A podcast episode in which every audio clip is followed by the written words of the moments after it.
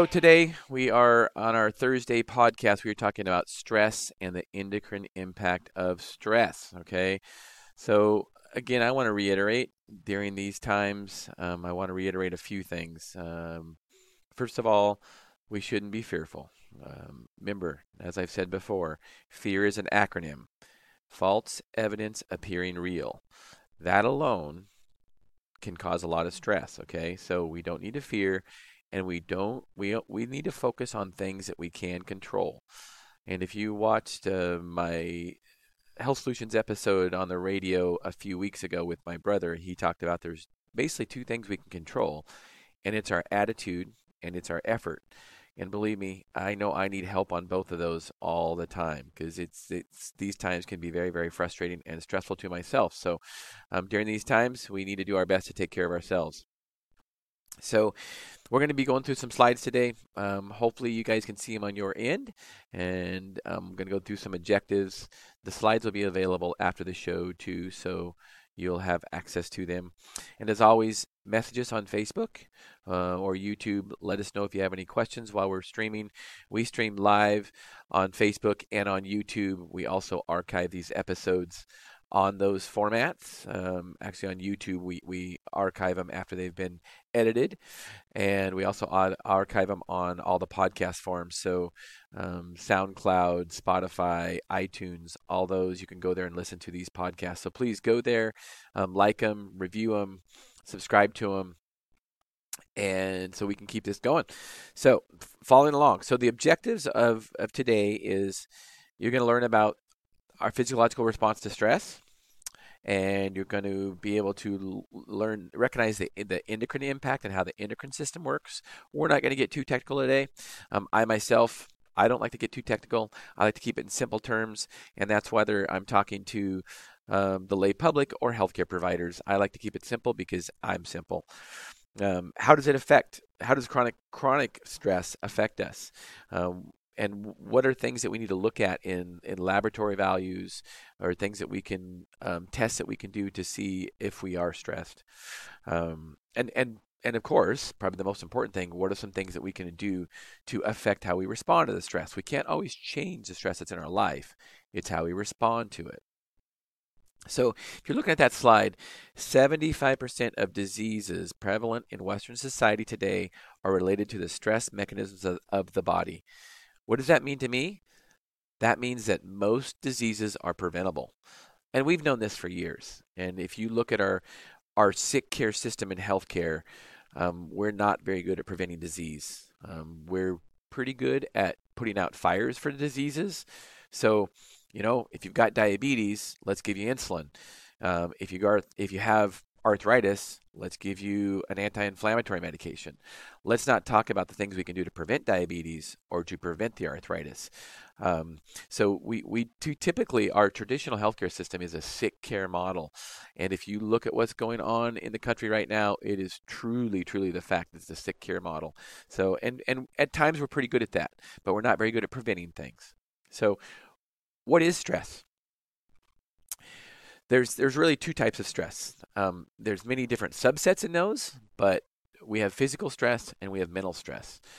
Now, in the past, you know, if we if you look at ourselves as through an evolutionary um, period, if you look at the past of wh- how we were supposed to respond to, respond to stress in the past, you know, think about us getting, you know, a lion chasing us. Okay, um, we responded to stress.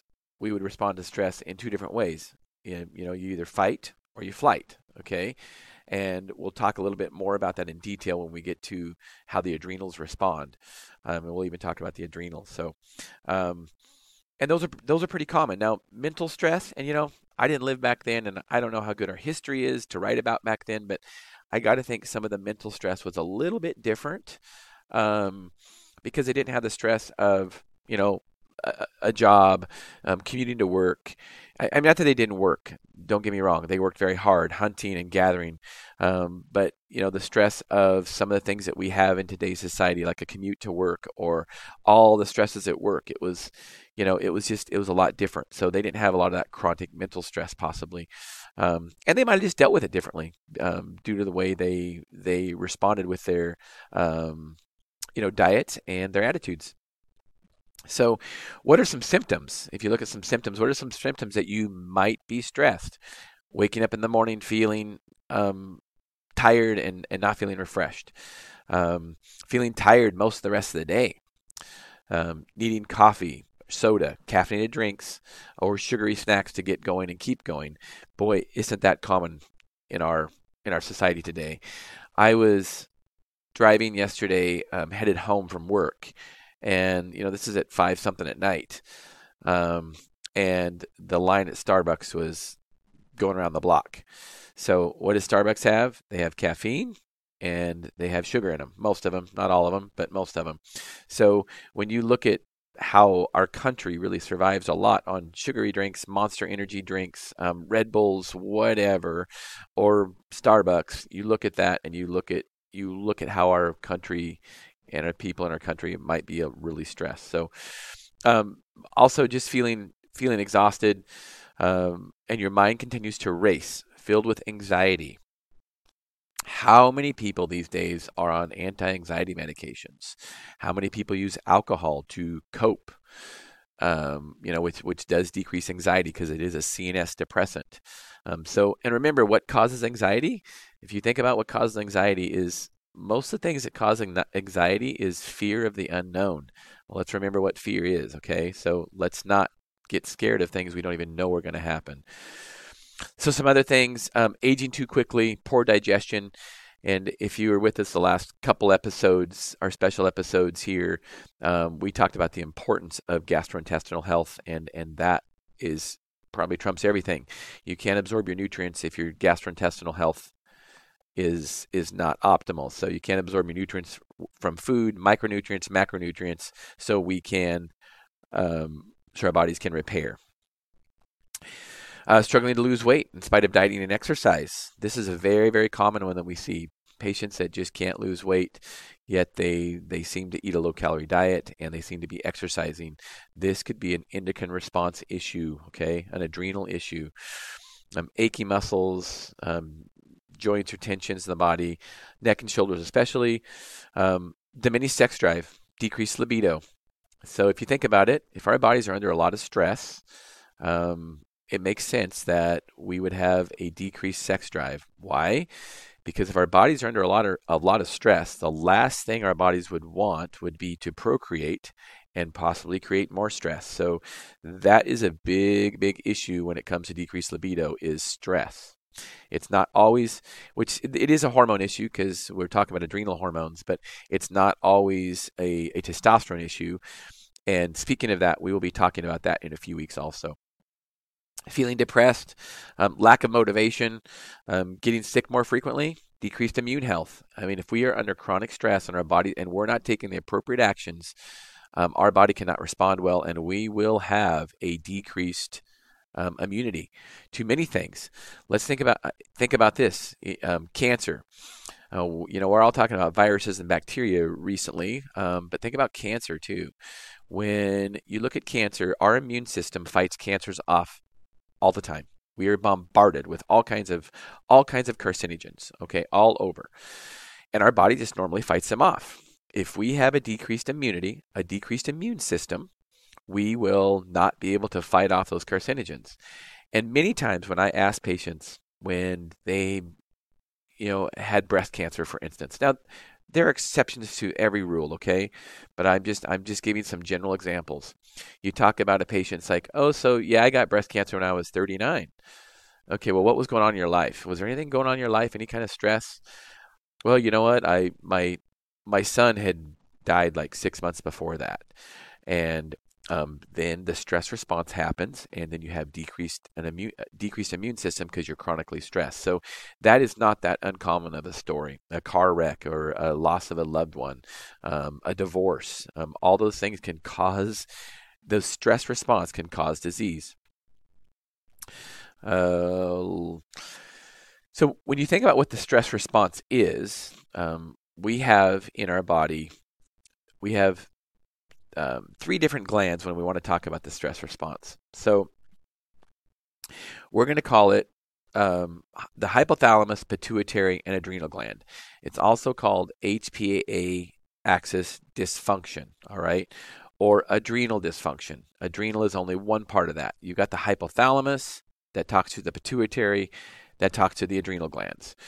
For the purpose of our discussion, and I, I might get some people out there that aren't going to like this, but for the purposes of our discussion, I am just going to use the terms H P A axis dysfunction and adrenal dysfunction um, in the same in the same way. Okay, they're not the same, but you kind of you treat them the same pretty much. So, but realize that it's a very complicated system, and um, you could do a you could do a master's thesis on it. So, and we don't have the time.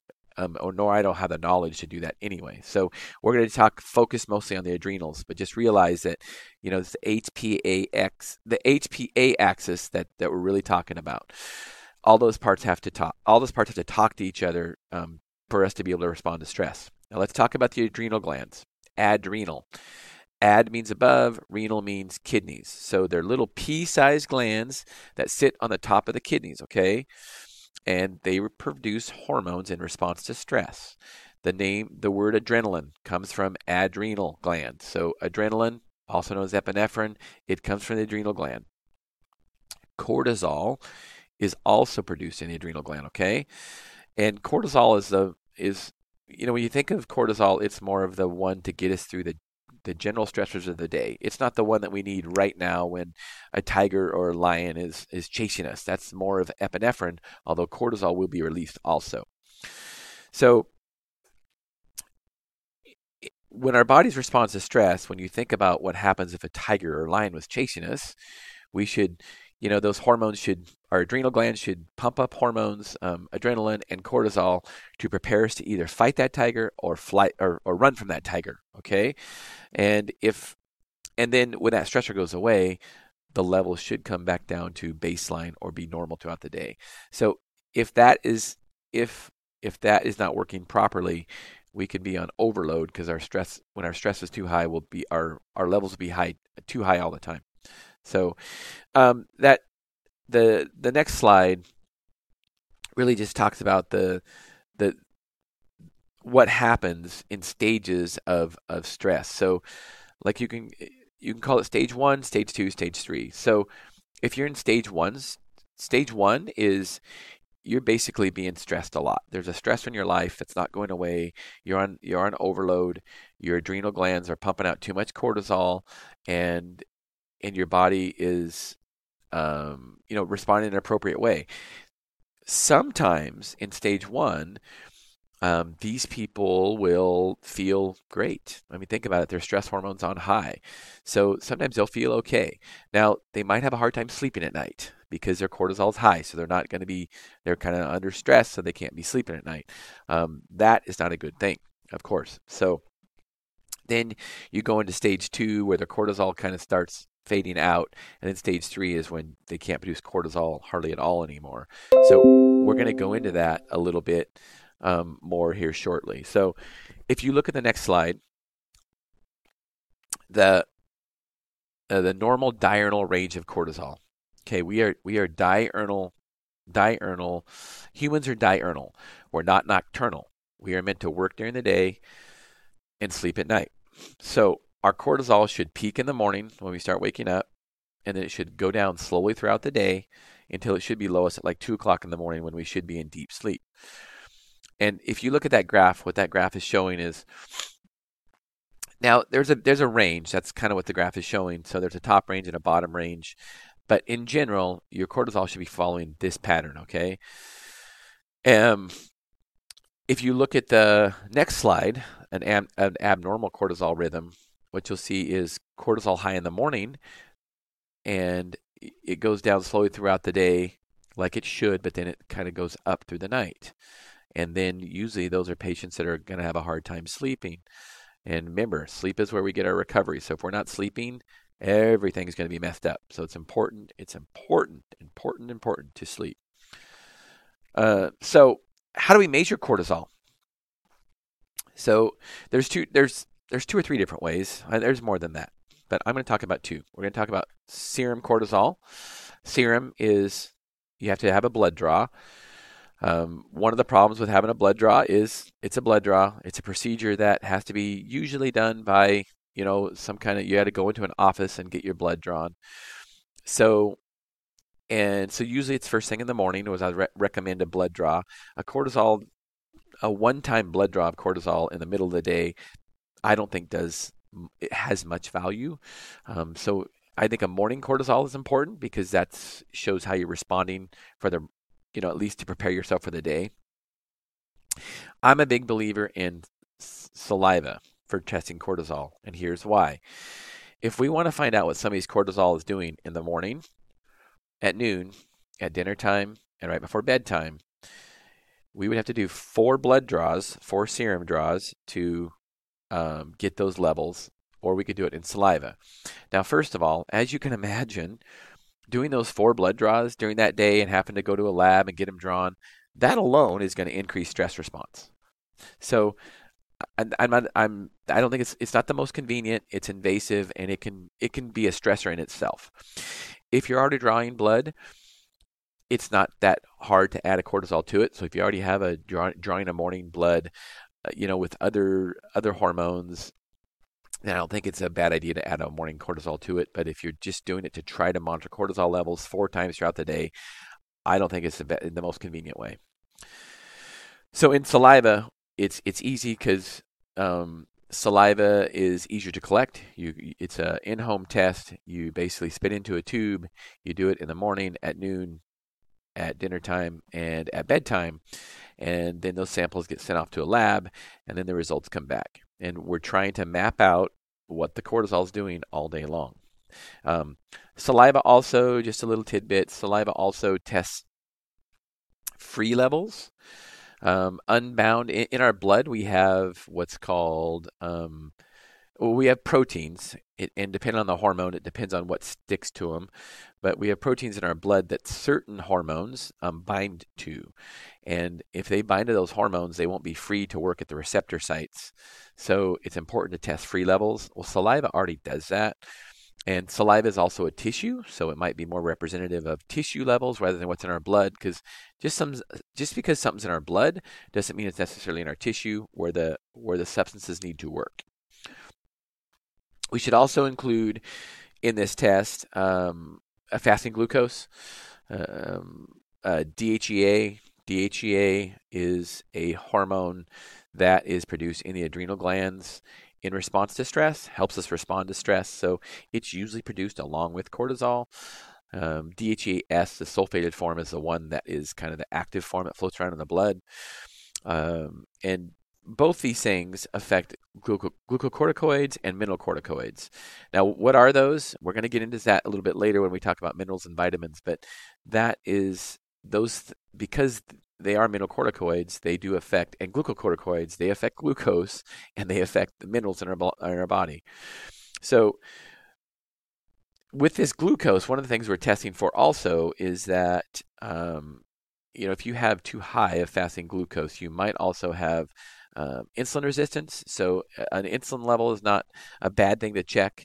And of course, insulin resistance means that you are producing a lot of insulin in response to um, stressors, uh, mostly um, increased glucose. So you produce insulin to lower that glucose, and that can lead to diabetes.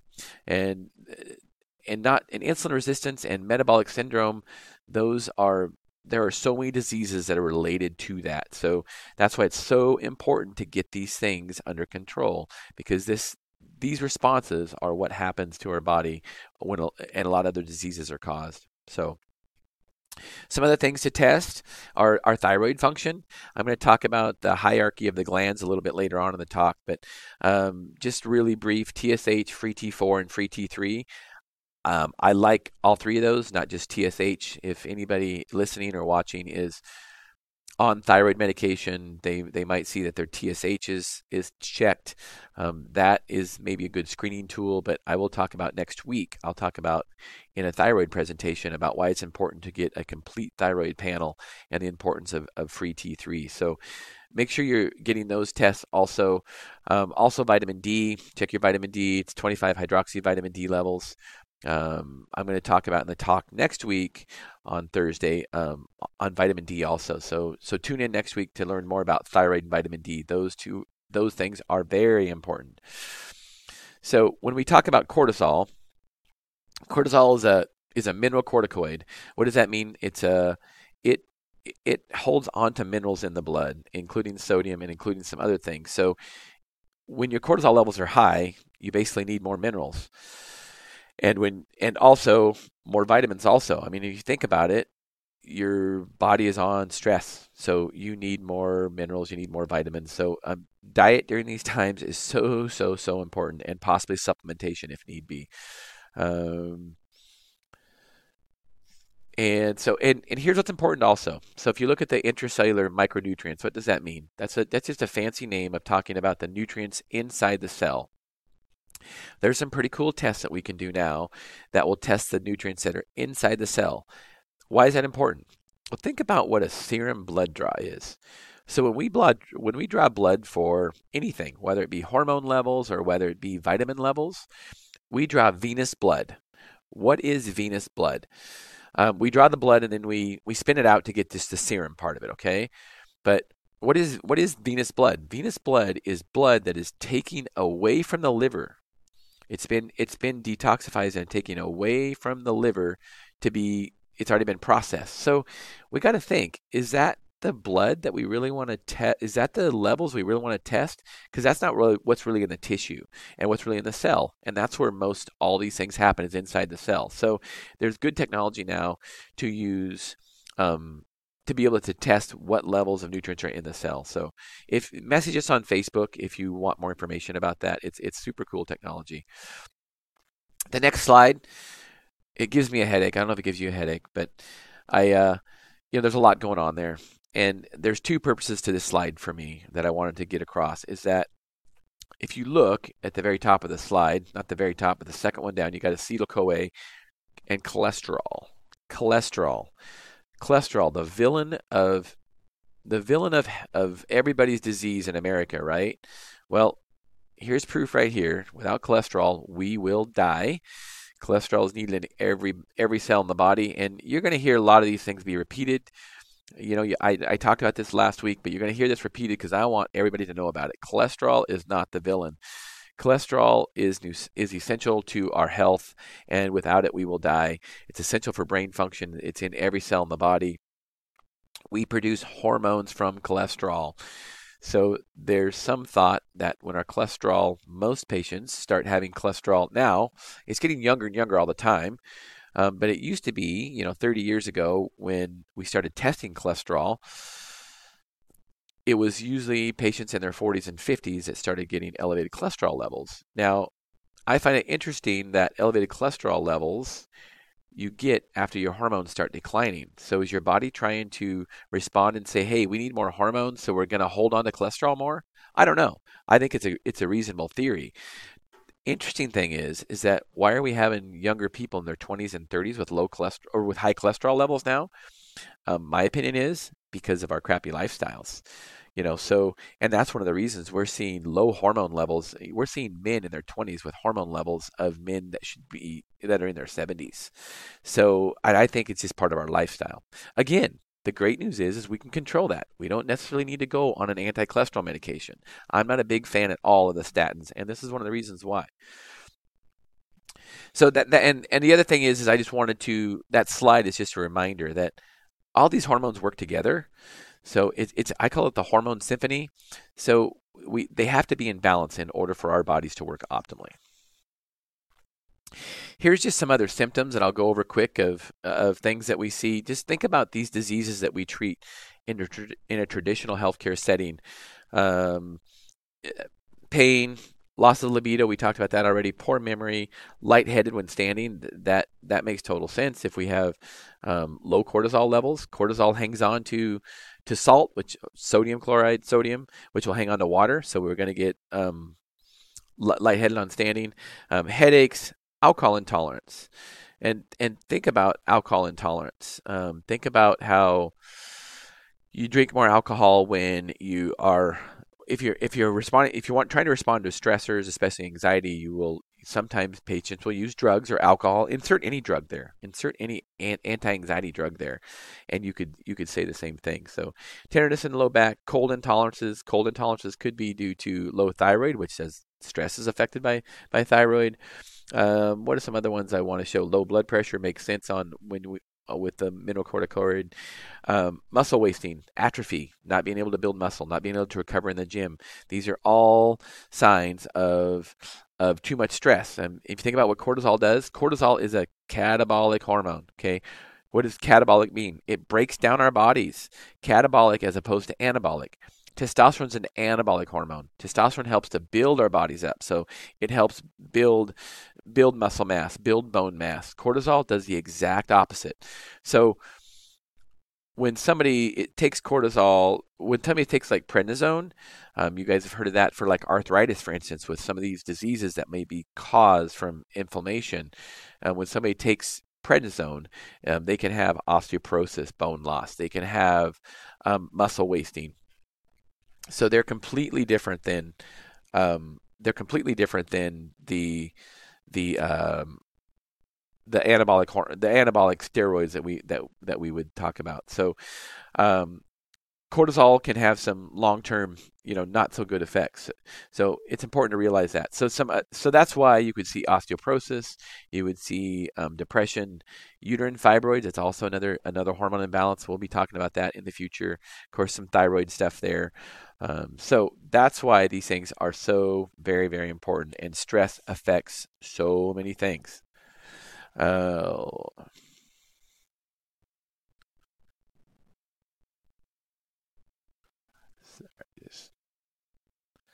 okay, so um, so what are some common sources of, of stress? Oh, we ta- I, oh yeah, on the slide, the physiological aspects of, of cortisol and D H E A. Basically, with that slide, I just wanted to show you, just like we're talking about, just how many things are really affected there. There's a lot of these systems that stem from the ad- adrenal dysfunction, and it affects a lot of different other things, a lot of different things. So we have to get that in balance first. Some of the stressors, you know, blood sugar, blood sugar issues, inflammation, um, mental, emotional stress. We talked about physical stress. Um, we're going to talk about sleep too. That that's a that's a should be a no-brainer. So we're going to talk about things that we can control, though. Management. First, first and, and and primary is, you know, things we can change. Lifestyle changes. So the most important thing, I believe, is probably sleep. So the physical, that's when we our body repairs and regenerates itself.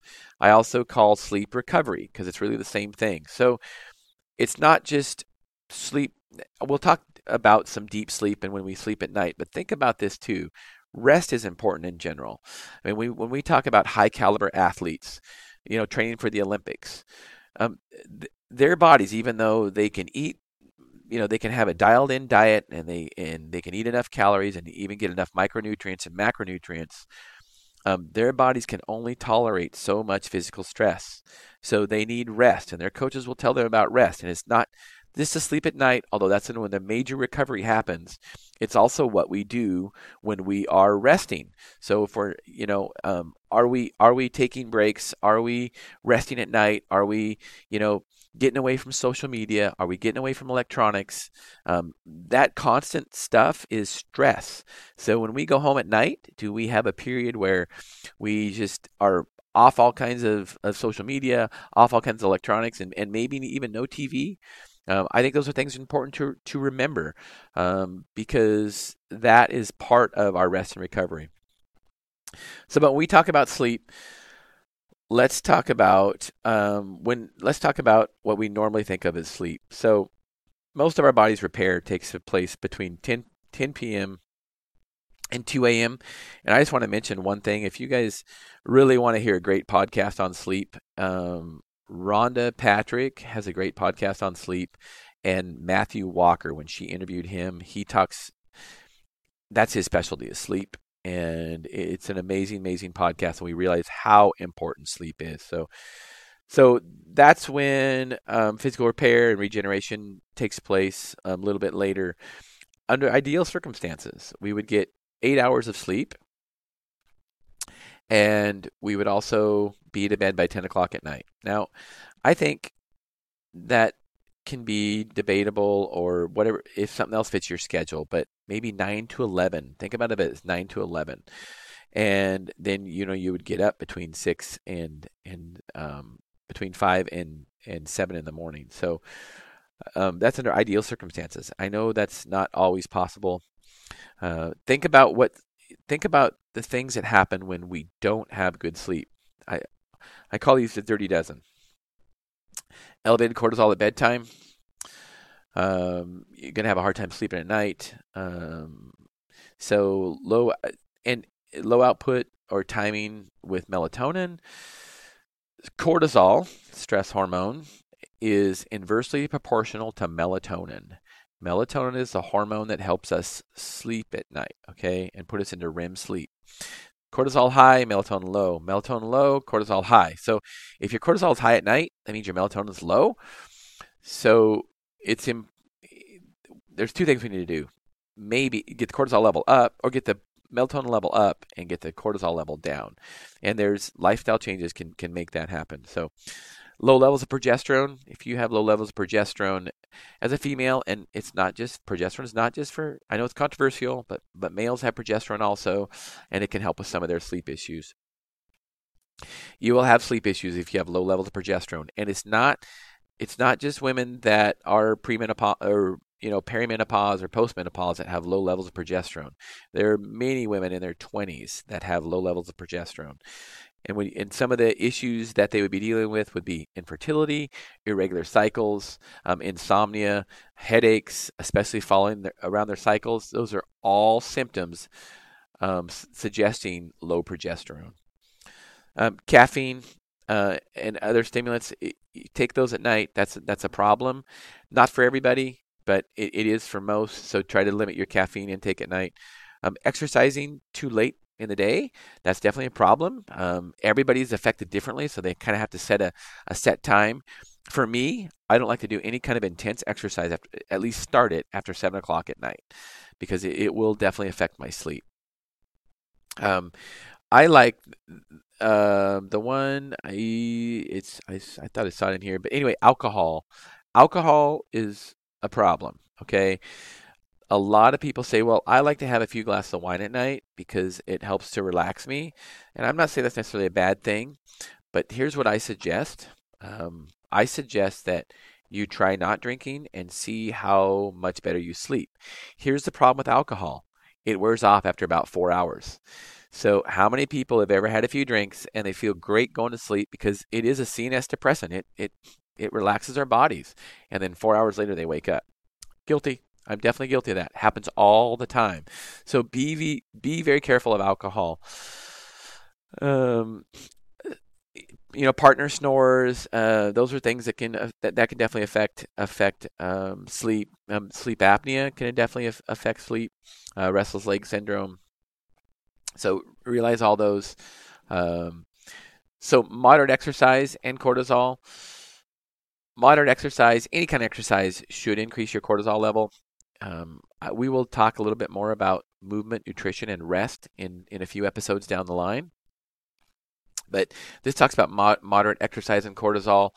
Um, I, I think what's important thing is, is that you know how to help your body recover, because it's not that intense exercise is bad. It's not at all. In fact, I think there's a very, very good reason for it. There's been lots of studies on that, um, that you you will respond better to intense exercise, but it has to be, it can't be all the time, because that alone would be a stressor on your body.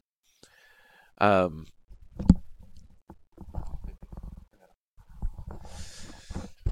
okay, so so the other lifestyle change that we can do with um, sleep disorders is our sleep hygiene. And and here's what's here's what's really good to look at when we look at our sleep. Here's what's important. If you if you listen to the um, podcast uh, with with Matthew Matthew Walker, you'll get a, a lot more idea on it. But there's it, it's depth of sleep, it's continuity of sleep, and it's also regularity of sleep. You know, so how deep are you sleeping? How long are you sleeping? Duration too. So depth, duration, continuity, and and um, consistency. If you think about that, how long are we sleeping? Okay, that's duration. What's the depth of the sleep? Are we are we like waking up a little bit all the time because our partner's snoring? Um, what's the duration of it? Did we get how many hours of good sleep did we get? And how many nights do we do that? That would be more the consistency of it. So those are the four important, the four important factors with sleep. Uh, so here's some other things, just dietary dietary wise. It talks about um, um, teens teens who skip breakfast more likely to be obese, and I think that's probably not that um, surprising necessarily. Um, and this just goes to show how important our our diet is, and we, we need to eat good whole foods, nutrient-dense foods, and skipping breakfast is not necessarily a good thing. Now, I will tell you this. There's some uh, diets are specific to each individual. They need to be personal. And there's a lot of argument that intermittent fasting is good. Um, I don't know if it'd be good for a teenager necessarily. Depends on the teenager. But, um, you know, definitely as adults, I think intermittent fasting definitely has, has some definitely good benefits. So, Think think about things that we can do as diet to, to not fluctuate our blood sugar. Would be more frequent, smaller meals, um, less decreased carbs, especially processed carbs. Um, you know, so our blood sugar is not spiking like that, like up and down. Um, and let's see, uh, fiber. Fiber is another thing that can be very important for for um di- for. St- preventing this the spiking of our of our blood sugar levels. Um, you know, if you think about when we eat whole fruits, when we eat whole fruits like berries or when we eat an apple, um, you know those you know those they're they're high in sugar. There's no doubt about it. But why do they not have a really high glycemic index? I know that's all relative, but it's because they have fiber. So that fiber doesn't let the the um, sugar spike, which doesn't allow the insulin to spike, which can then cause a lot of other problems. So.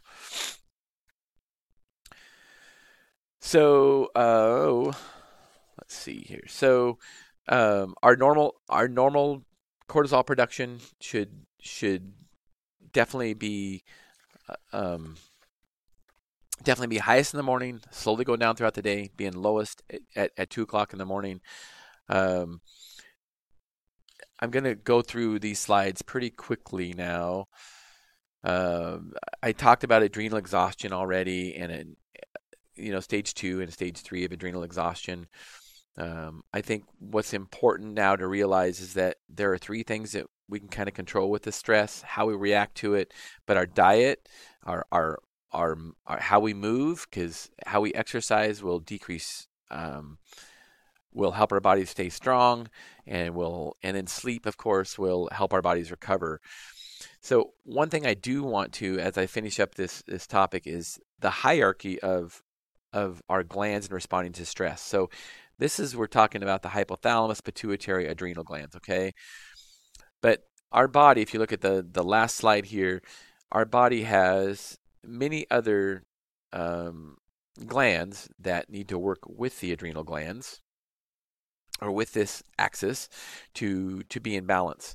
And they are, I'm just going to give an example of a few of them. They are your thyroid, so your adrenals, your thyroid, and your ovaries and your testes. When you think about those glands, they follow a hierarchy, which means this: without our without our adrenal glands, we will die. So if you're going to pick one of those to get into balance, the most important one would be your would be your adrenal glands. Secondly, your thyroid gland is kind of the second in the in the um, echelon. Our thyroid gland, we can live without a thyroid. Um, to, we won't live optimally, but we can replace, you know, hormones with when our thyroid's gone, and then we'll be better. Um, and then our sex hormones, which would be our adrenal gland, our ovaries, or our testes.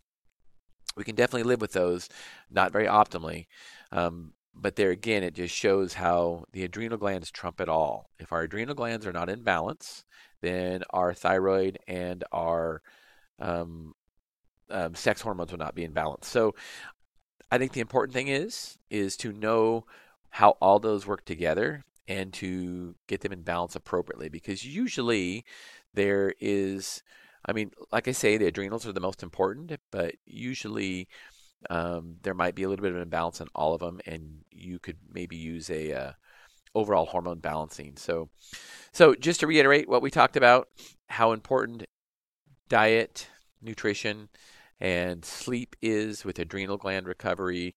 Um, also movement. We will talk all about all three of those later, and just the overall hormone cascade. There are things that you can do um, when you think about some of the things that some of the diseases like arthritis and um, osteoarthritis or um, other diseases of that are inflammatory in response. A lot of those are due to adrenal adrenal dysfunction. So there are things that you can do to help that decrease that inflammation in your body and, and possibly prevent those diseases. So as always, um, listen to us Monday morning, one to two p.m. Health Solutions with Shawn and Janet Needham. We will be at um, on, live on the radio, A M fourteen seventy K B S N, and we would appreciate callers. You can call in to that radio show, five oh nine, seven six five, one four seven oh, and follow us here on Facebook, and we look forward to seeing you next week. Thank you so much for listening.